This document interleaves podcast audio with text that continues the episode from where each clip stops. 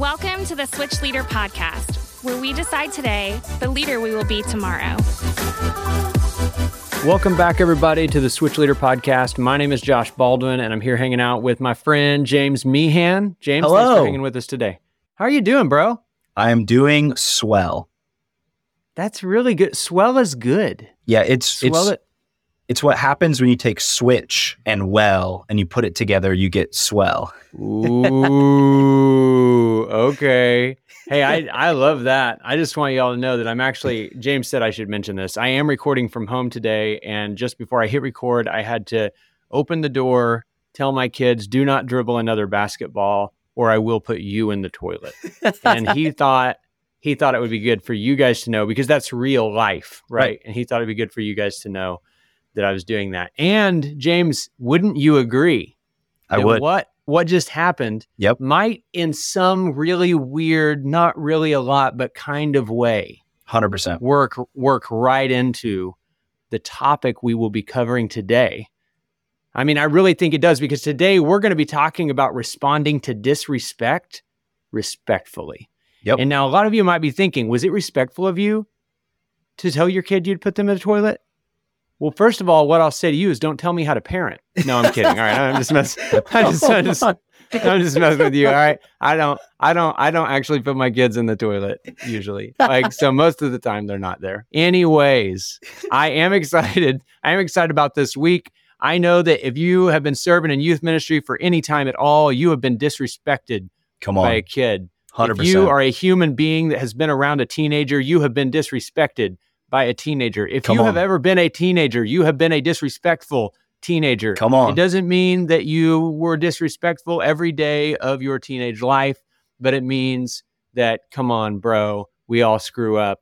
And you probably had some times that you said some things that weren't right. And so Amen. we're going to talk about how do we, as leaders, not just get frustrated with them, Come on. but love them respectfully into a way that could potentially change the way that they even live their lives. Yeah. And so I'm really excited about this conversation.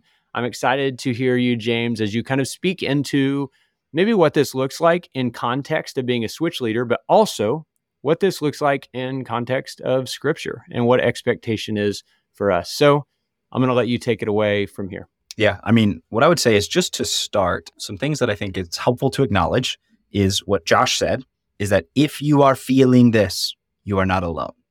Now, I think what's also helpful to acknowledge is that many people in different spheres of life, whether it's within youth ministry or teachers in schools, are experiencing a level of disrespect that feels new. And Right. I think it's because it is.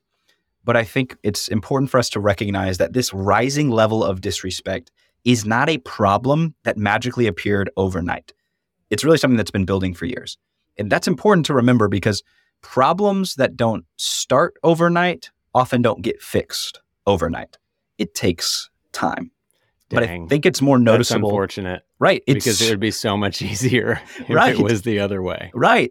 If overnight, I, I think it's fair to say that overnight problems often come with overnight solutions, but I, I don't think it, it happens the other way around. So here's here's some thoughts on what's been contributing to this. It's the fact that in just about every area of life, there is a lower level of trust for authority figures, whether it's within churches, within politics, within businesses, whatever. There's just lower levels of trust all around. There is an increased consumption of content that prioritizes honoring your feelings over honoring other people. We are seeing parents overwhelmed who are struggling to find the time, energy, and solutions to instill discipline and develop the character of their kids. And then, specifically around the subject of faith, there are higher levels of apathy around faith, religion, and morality.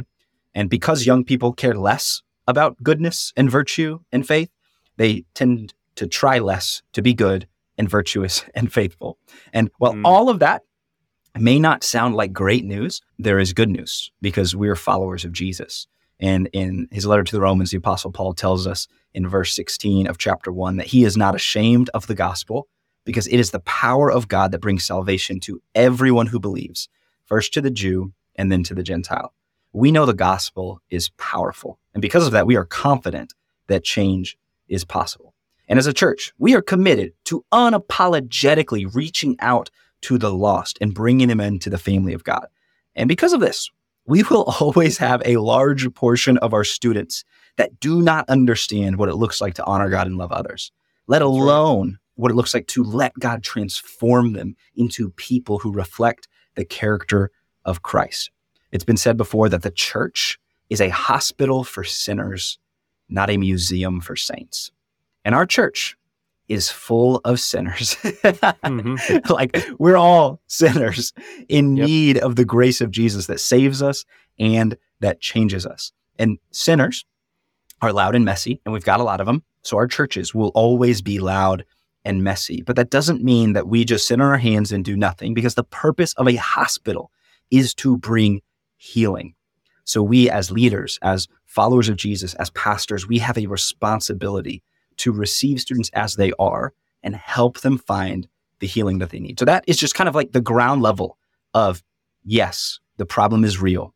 Yes, you are feeling something, but you are not alone. And yes, the gospel of Jesus is still good news. And it brings us the hope we need to move towards a solution.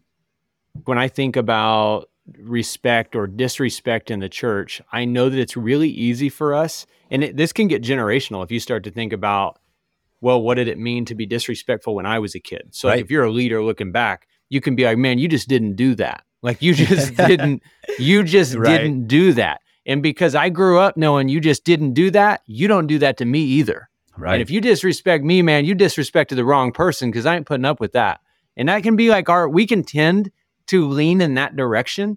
And while there is some health to students having people in their lives that are unwilling to be disrespected or unwilling to allow them to continue a pattern of disrespect, it is unhealthy for them to have Christians in their lives who are unwilling to handle the disrespect. Right. It is unhealthy for them to have people in their lives who say, "Man, to to to live as Christ and to die as gain." Right. And that at the end of the day, I am willing to do anything on this earth to advance the kingdom of heaven except be disrespected by a teenager.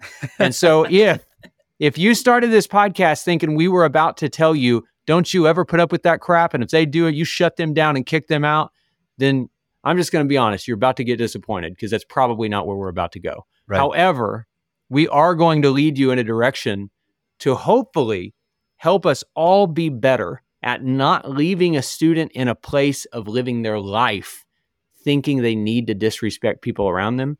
Because when behaviors like this are happening in our lives, they're happening for a reason. Right. And when a student is living their life with consistent and constant disrespect, there's something going on in their life and they need somebody with thick enough skin and enough love in the game to be willing to say, Hey, I know you didn't mean that.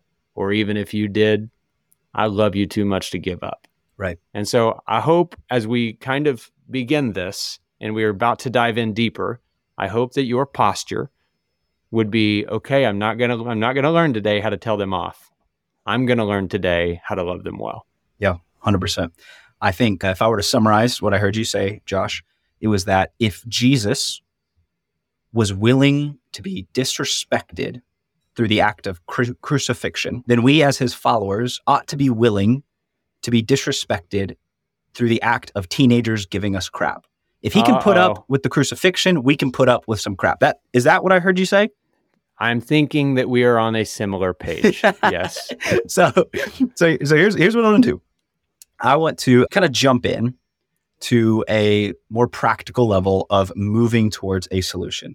And what we're going to do is follow the example of our Savior. In John chapter 1, verse 14, we read that the Word became flesh. This is Jesus, and he made his dwelling among us. We have seen his glory, the glory of the one and only Son, who came from the Father, full of grace and truth. Full of grace and truth. Jesus arrived on earth full of grace and truth. He wasn't a little bit of this and a little bit of that. Not a sprinkle of this one over here and a sprinkle of that one over there. He wasn't even the balance between these things. He's the fullness of them. So, how do we, as leaders in the church, respond to students behaving disrespectfully? I would suggest that we respond to disrespect respectfully by with grace, meeting students where they are, and with truth, calling them to more. With grace, we meet students where they are, and with truth, we call them to more. We're going to spend the rest of this podcast episode breaking that statement into two parts. Part one, with grace, we meet students where they are. And then part two, with truth, we call them to more. Because if Jesus came full of grace and truth as his followers, we got to do the best we can to do the same. Because that, if you ask me, is what actually leads to long term change in the lives of these students that we're called to love and to lead closer to Jesus.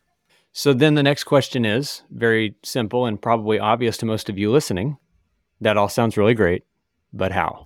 so if with grace, if with grace, we are going to meet students where they are, Yep. how practically on a Wednesday night, on a Thursday evening, on a Sunday morning, anytime in a, in a group text, anytime that I'm interacting with my students, how do I, with grace, meet students where they are?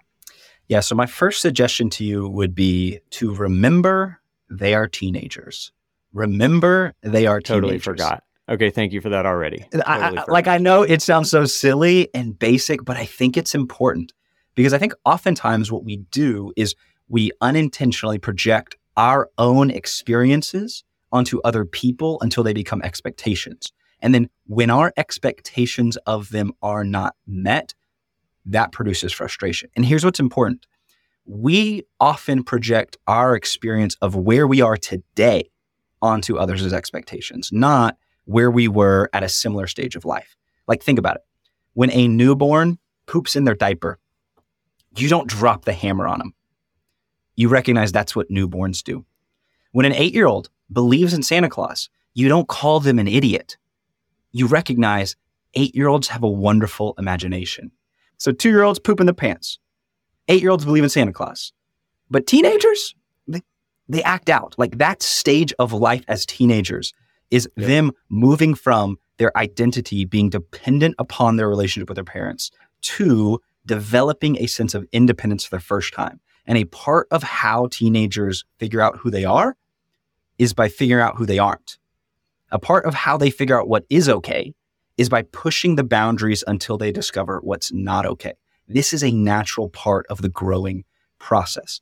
And if we can keep that in mind, I think it allows us to start these conversations with a whole lot more empathy than just being upset that they don't do things the way that we want them to do them. Yep. And kind of in that same line, remembering that they're teenagers, part of it's also remembering that you're not. And so Right. take charge of your emotions. Come on, take dude. charge of your emotions. Over the years, I will have to sadly and embarrassingly admit to you that I have not always taken charge of my emotions. And I will also Yeah. admit to you that I have had conversations with more switch leaders following some emotional outbursts Yeah. that led to them not taking charge of their emotions in which they would say man i was doing fine but they just finally that kid just finally pushed me over the edge. That kid just fine here's the issue here.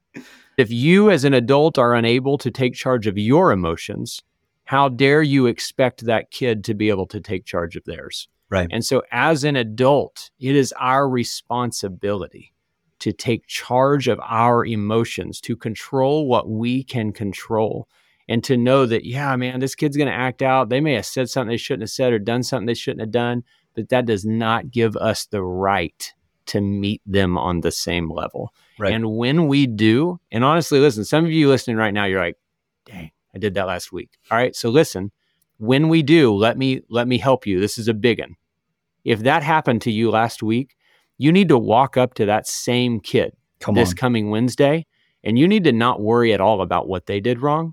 And you need to tell them that you are sorry that you lost control of your emotions. And you need to show them that it's okay to be wrong, that we own it when we're wrong. And this is how an adult does it. Because it takes what was a loss and disrespect and it completely flips the page and shows them that not only do I respect you, but I admit that I'm not perfect and I care enough about you to set things straight. So good, man. That is so good. Like that is such a demonstration of respect for the student that there's no way it doesn't make a difference for them. And I love that. And, and it's a reminder that as leaders, we go first. That's what leaders do. We go first. I love that. So, first, what we want to invite you to do is remember that they're teenagers. Second, take charge of your emotions because responding to disrespect with more disrespect does not help anything. and third, I want to invite you to lead with curiosity and not conclusions. Lead with curiosity and not conclusions. Instead of assuming that they're just a punk who wants to do bad things for bad reasons, maybe start with some curiosity. Maybe begin by trying to figure out how long have they actually been a part of Switch? Like, is this their first time? Do they not actually know how to behave in a church? Because maybe this isn't just their first time at Switch, it's their first time in a church. And, you know, when a Switch experience begins, it's kind of like a party in the lobby with fun and games and all that kind of stuff. And they're like, oh, cool. It's kind of like gym class where I just run around and have fun and make a bunch of noise. Like that, that could be it. And then when they yeah. move from what feels like gym class into the auditorium, and then we're in this environment that is worship, it's like, oh, it feels like a concert. Well, in a concert, I can talk to my friends and that's totally okay because the music's loud enough that I'm not going to bother anybody else. Like th- there's so many different reasons why a student may not actually understand how to behave respectfully within the switch experience. So I would start with just trying to figure out how long have they been coming and maybe you actually just ask them that question directly. And then you want to kind of figure out what's going on in their personal life. Because like us, teenagers also have lives outside of what happens on Wednesday nights. And it's really hard to show up to switch on a Wednesday night totally centered and grounded and emotionally in control if your boss flipped out on you a couple hours before. And so if a student is coming from football practice having just figured out that they are no longer on the varsity team and they got demoted down to JV, mm. it's probably going to be a little bit difficult for them to be in an emotionally mature space on a Wednesday night. And then I think the thing that's also important to wonder is are they even Christians? Because the truth is, is that we very much have different expectations for believers than non-believers. And and, right. and that's like a biblical thing. Now, that doesn't mean that non-Christians just get to do whatever the heck they want, right? Like not a chance. We want to make sure that it is a safe environment where those students who are there to grow in their faith can pay attention, can be able to be undistracted in that environment, and also for the non Christian student, we want to make sure that they're not missing out on what God has for them. So, yes, there's still a level of expectations and redirection that needs to happen there. But the way we approach that is different when we know have they been coming for a while or are they brand new? Is there something going on in their life that maybe we don't know about that's contributing to these less than positive behaviors? Is there like actually a faith that they're bringing to the table or is that something that's brand new to them entirely? And so when it comes to us with grace, meeting students where they are, first we remember they're teenagers, then we take charge of their emotions, then we lead with curiosity, not conclusions. And then lastly, Josh, can you talk a little bit about how we can show them they belong, even if they don't believe and don't yet know how to behave? Yeah, it's interesting that we say that because we actually say that a lot. It's right. something that we want them to know. Is like you we want you to be a part of Switch even if you're not a Christian yet. Like we want you in the doors of the church because we love you and care about you regardless of the decision that you have or haven't made. And so we say that a lot, but sometimes very unintentionally, we don't really live that out when it gets outside of stage. So in other words, we might accidentally, like you were saying earlier, we might hold a kid to a standard that they didn't even know existed yet. We might be talking to a kid that has, that we heard cuss in the lobby, and we're like, hey, bro, what are you doing? Like, do you even know where you are? Do you not right. respect God's house? right. Are you even a Christian, bro? Yeah. You know, and, and like we could, and that's a little bit exaggerating a little bit, but I've actually seen it happen. Like I've seen people respond in such a harsh way when a lot of times that that kid had never been here before. And no, in the home that they grew up in, there's nothing wrong with that. Right. And to them, they didn't even realize they were disrespecting everyone around them. Right. They were just saying what they hear mom and dad say all the time. Right. And so while it's important that we teach them some things that are that are important about respect, it's also important that we recognize if we want them to be there, even before they believe or know how to behave, then we have to be willing to have them there as unbelievers who behave poorly sometimes. right? You don't get to right. have one and the other. Like you, I mean, one or the other. You you have to have both, which means you're going to have some students that are really solid in their faith and understand some social norms and understand some respectful norms. And if you're a healthy church, you're also going to have a bunch of students who have yet to accept Christ because your front door is wide open. Yep. And you've got them pouring in. And your goal is that maybe not this week and maybe not next, but before they leave this place, before they're not a part of this ministry anymore, before they age out of here, they will have heard a very well put together, clear presentation of the gospel of Jesus Christ, and it will have transformed their lives. And the only way for that to happen is if we actually let them belong before they believe and let them belong before they know how to behave. 100%. So, how do we respond to disrespect respectfully? First, with grace, we meet them where they are. We remember they're teenagers. We take charge of our emotions. We lead with curiosity, not conclusions, and we show them with our words and actions that they can belong, even if they don't believe and don't yet know how to behave. And then, with truth, we call them to more. With truth, we call them to more. Come on, James. This is my favorite part. Let's go. so, how do we do that piece? Because again, Jesus came full of grace and truth. Read the Gospels, you're going to see over and over and over again Jesus having tons of grace and also bringing you lots of truth. So, what I would say is when it comes to calling our students to more, step one is actually stating the expectations clearly and kindly. Stating the expectations clearly and kindly. So, if What? you- I know it's We're it- actually going to set clear expectations for people? dude. I know it's it's wild. It's wild. James, what is this? A relationship? What are we talking about? yes, yes. And and and this is Oh, the man. thing that I think is so valuable because we've all been on the receiving end of not meeting someone's unstated expectations. And then when we get in trouble for that, our response to that is actually to feel like they were being unfair to us. And so then what it does is it feels like, oh, wow, like I screwed up, but you actually never told me that that was wrong before I did it. And for those students who are showing up to Switch who do not know our expectations, who are not followers of Jesus, one of the best ways that we can love them is by stating expectations clearly and kindly. So if you see a student that's doing something crazy, that's putting somebody else in danger, that's loudly listening to a TikTok in the middle of a message, approach them and clearly and kindly state the expectations. Like, what is the specific behavior that needs to stop? What should they do instead? Why does that matter?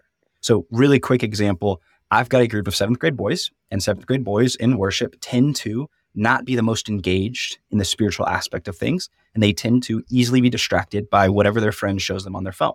And so, before worship, the last time we were at Switch, I went to every single one of my students and said, Hey, here's my challenge for you this week be more engaged in worship than you've ever been. That means not being on your phone and not talking to your friend.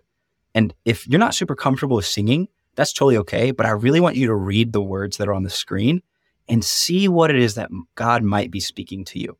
And I said that to every single one of them. I clearly and kindly stated the expectation be engaged, stay off your phone, don't talk to your friend, read the words. And I shared with them why that matters because I think there's something that God wants to speak to you tonight that if you're paying attention, you might just hear it. So that's a really simple example of what I did to apply this to my group. Because as much as I wish they were awesome all the time, we're still working on it. Another thing that you might do so, first one, right, state expectations clearly. Another thing that you might do is tell them that they can do it. Come right? on. So just tell them they can do it. Not not too complicated. Four of the most powerful words that a young person can hear. Wait, just wait. This is going to be heavy. I believe in you. Come on, man. I believe in you. Come on.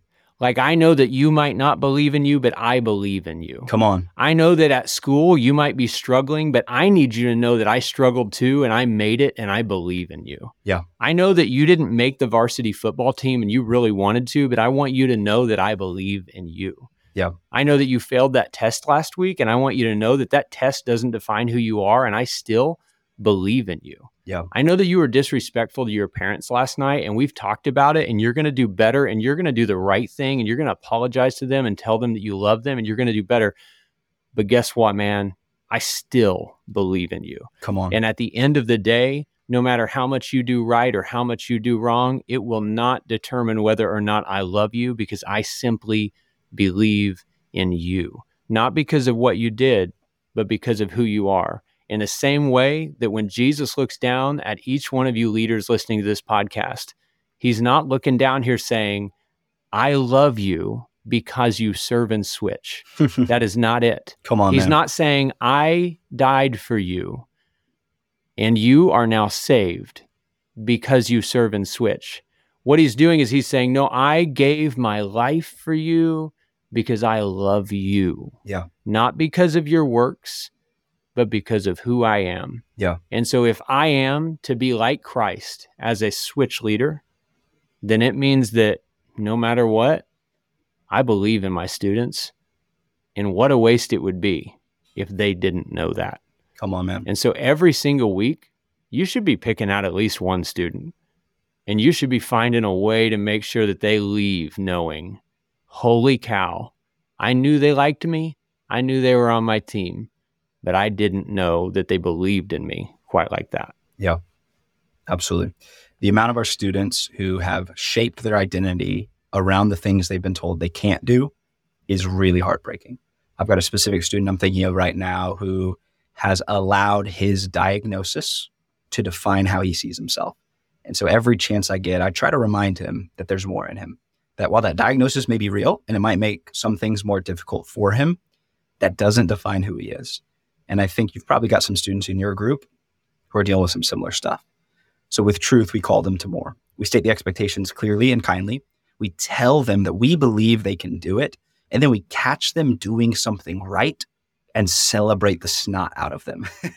like we actually look to catch them doing the right thing and then we celebrate it like crazy. And bonus points is when you don't just celebrate it to them, but you celebrate them in front of their peers and you celebrate them to their parents. Because here's the deal it sucks being called out for doing the wrong thing, but it feels really good to be called out for doing the right thing. And there's lots of really cool research that shows how positive reinforcement has a much bigger impact on behavior change than negative reinforcement does. So the more you call out the good, the better you are equipping them and preparing them to do more that is good. What gets rewarded gets repeated. So reward the right behaviors by specifically appreciating them for behaving maturely and clearly articulating why that matters. This is how, with truth, we call them to more. We state the expectations clearly and kindly. We tell them we believe they can do it. We catch them doing something right and celebrate the snot of them.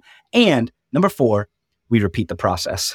There was wash, there was rinse, and then there was repeat. Go on, man. James. Hundred percent. Absolutely. Repeat that thing. Yeah. And and if I were you, what I would encourage you to do, if this is something that you're struggling with within your small group or within your area of the switch ministry, I would really encourage you to sit down with your coach, your community leader, the other people on your serving team, and talk about this podcast and how you all together can begin implementing this within your sphere of influence at Switch. Because, like Josh said, it's one thing for us to talk about principles, it's another thing for you to figure out how to put it into practice. Because what I'm doing with my group may not be the best application for what you need to do with your students. But through the discussion, through the collaboration, I think you can probably come up with some really, really great strategies to help your students discover the more that they were made for.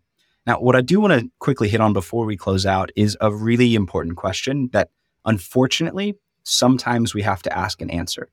And it's the question of what about when things don't get better? What about when you have lots and lots of grace and you appropriately and kindly bring truth, but the students continue in their disrespecting behaviors? They continue to be a distraction. They continue to make it kind of clear that they don't want to be a part of Switch. What I'm going to say, I'm going to say it trusting that you all are going to hear this the way it's meant to be heard with so much love. But one of the things that has been a kind of big idea in our church from really early on is the fact that sometimes you need to grow the church by asking people to, to leave. It's, this is not something that's heartless or heavy handed. It's from the perspective of genuine love because we want everyone to be fully engaged with all God wants to do in and through them. And, and sometimes the best place for that to happen isn't at Switch on a Wednesday night. Sometimes the best thing that we can do is respectfully ask a student to stop coming back to Switch for a period of time. Now, this is never an outcome we rush to. This is never something we do without the involvement of our youth pastor and our coaches. This is never something we do without ever having a conversation with their parents. All of those are really, really important pieces of it. But I remember back when I became the youth pastor at the Life Church Edmond location, and the disrespect was just off the charts. And there were six particular students that were sort of like the ringleaders of it. And after doing the best I could in the first several weeks to have lots of grace and bring appropriate levels of truth, it became clear that none of them really wanted to change and none of them really wanted to be there. And so, for their own good and for the good of all of the students who wanted to be at Switch, who were hungry for what God had for them, I asked those six students to not come back to Switch for two weeks. And at the end of those two weeks, three of them didn't come back, but three of them did. And it really sucked knowing that three of them decided not to return. But I was really grateful that three of them did. And of those three who returned, they, getting suspended in seventh grade, stuck all the way through their senior year of high school as a part of Switch. And two of those three actually went on to become Switch leaders because where they were in their stage of life, they needed somebody to bring appropriate boundaries to let them know that that behavior was not okay and something needed to change because they weren't just preventing themselves from getting to experience what God had for them, they were actually getting in the way of other students experiencing that. And so that sometimes is the right solution, but it is not the first thing we jump to. It is a last resort after we've tried everything else to the best of our ability and it still hasn't changed. I am so glad that you all were willing, and I'm so glad each week that you are willing to tune in and listen to this podcast. It makes us so happy to know that we have leaders that aren't partially in, but are all in. Come on that we have people that aren't going, hey, I just kind of want to show up and serve on a Wednesday night, but that we have people that are saying, no, I want to be the most effective that I could possibly be to influence the season of God in the season that He has me in right now. And so, God, I just pray that you would give us the opportunity in this coming week to be used by you in more tremendous ways than we thought possible. Guys, next week we will be talking about our new s- series. We'll be kind of doing an overview of what the vision and expectations are for that series. It's going to be really good. I know a lot of you like to hear that and know what's coming. So make sure that you tune in and listen please be sharing this podcast. If you have a GroupMe that you're in with your other leaders, a text group, anything, shoot it to them and make sure that they, that they are listening. Every person that serves in Switch can benefit from being invested in every single week. We love you all. We thank you so much for joining us on the Switch Leader podcast, where we decide today the leader we will be tomorrow.